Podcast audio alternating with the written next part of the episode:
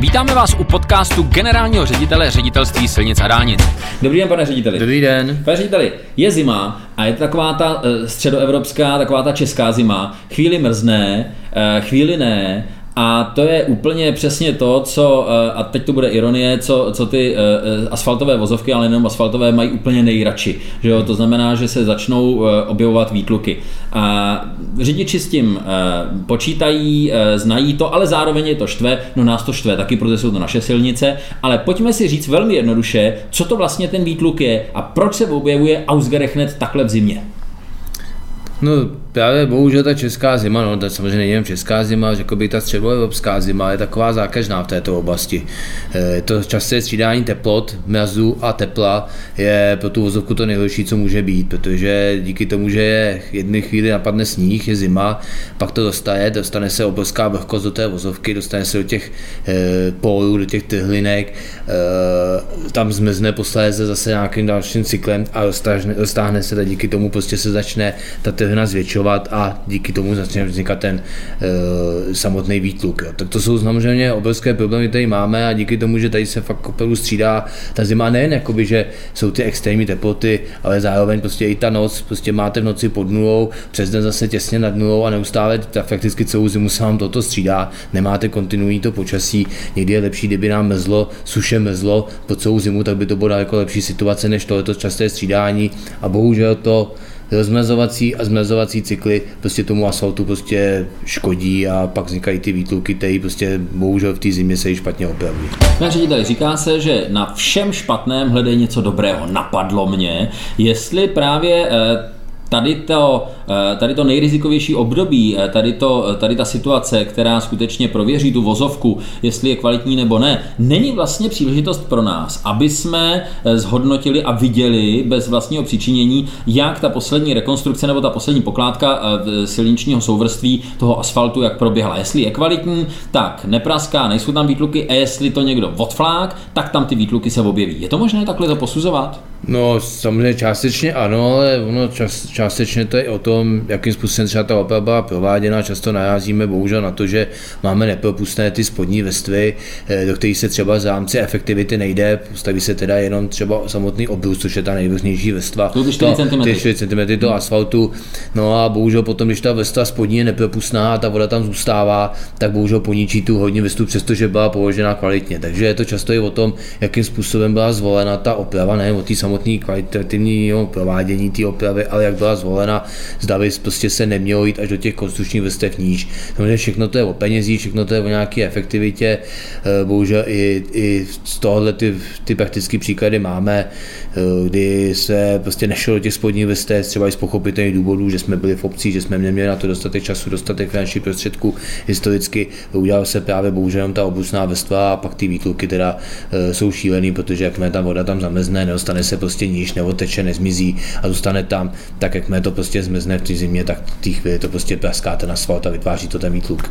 A pak tady máme ještě jeden takový super zajímavý fenomén a to je zhlukování výtluků. Je to, já nevím, pomozte mi možná pamětí rok, dva zpátky, eh, v podobném období se najednou vyrojila strašná spousta výtluků, ale docela fakt jako veliké vošklivé krátery na, na silnici číslo 35. Myslím, že to bylo okolí Vysoké míto, Litomyšl, hmm. tohle a dokonce i policie nás tam tehdy kritizovala, hmm. to mě docela jako tiskového mluvčího zlobilo, teda to my jsme měli tahnout jeden provaz, ale ta situace opravdu tam nebyla dobrá, dokonce tam hmm. byli nějaký řidiči, kteří si hmm. poškodili kolo. Jo. Jak je možné, že se to vylíhne takhle na jednom, řekněme, relativně krátkém uh, úseku uh, jedné silnice, protože uh, těm, tím počasím byla, byla postižena většina republiky tehdy?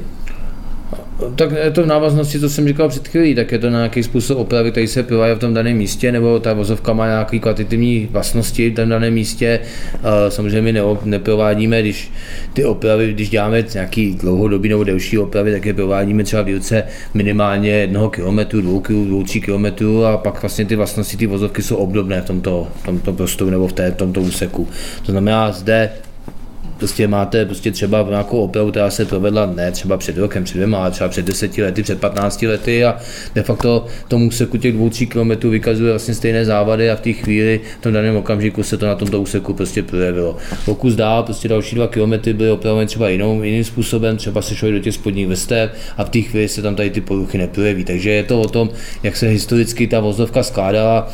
Prakticky, když nemáte úplně novou komunikaci, kterou postavíte v daném roce na 10 km obchvatu, tak samozřejmě většinou ta skladba je stejná, je to postaveno ve stejnou dobu, ale jakmile ta komunikace a ta silnice první třídy 1.35 je už několikrát operovaná a operuje se právě díky i dopravním omezení tak těch nějakých úsecích, tak pak samozřejmě ty úseky většinou vykazují podobné závady.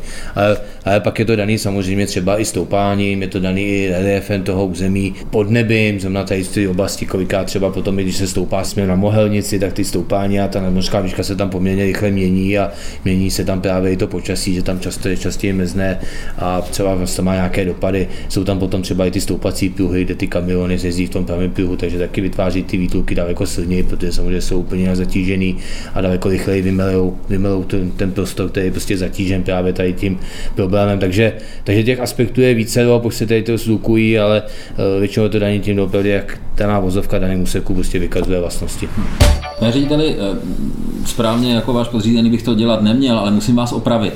Jo, protože tady ten rozhovor eh, na začátku eh, jsem, jsem v, uváděl v té otázce obrat Česká zima. Vy jste mě opravil na středoevropská zima a já to musím opravit zpátky.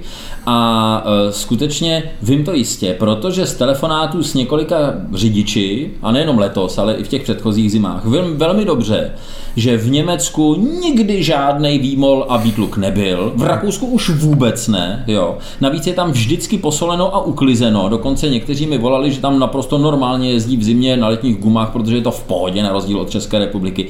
Můžete mi vysvětlit, proč když je v České republice eh, zima jo, leden, únor a mrzne tady, proč v Německu a Rakousku nikdy nemrzne a nemají tam výtluky a vždycky je tam uklizeno?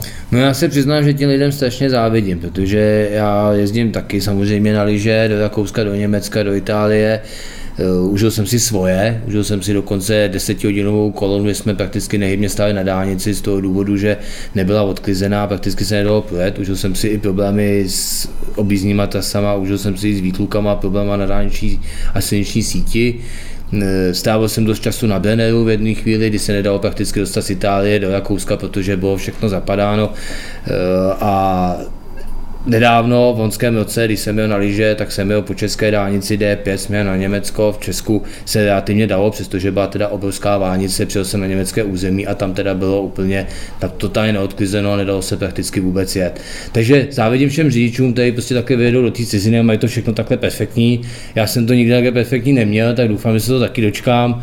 Eh, pak ale nedokážu úplně odpovědět, jak to teda ten rozdíl je, protože hod asi já jezdím ve špatnou dobu, že prostě v Čechách je to teda podle nich špatný a pak je to špatný tady v cizině a oni jezdí jenom v Čechách, že to je špatný a v cizině to mají skvělý. Doporučuji, pane řediteli, máte svůj vlastní Twitter, jo, jako generální ředitel ŘSD, tak na tom Twitteru prosím vás vždycky uveďte, když jedete do zahraničí. To je ta správná doba, hmm. protože eh, to tam vlastně nebo obráceně. Když, když budete... Ať tam přes... nikdo nejezdí v tu Přesně, když tam jedete vy, tak tam nikdo nejezdí a jinak je to dobrý. Ano, jinak je to dobrý.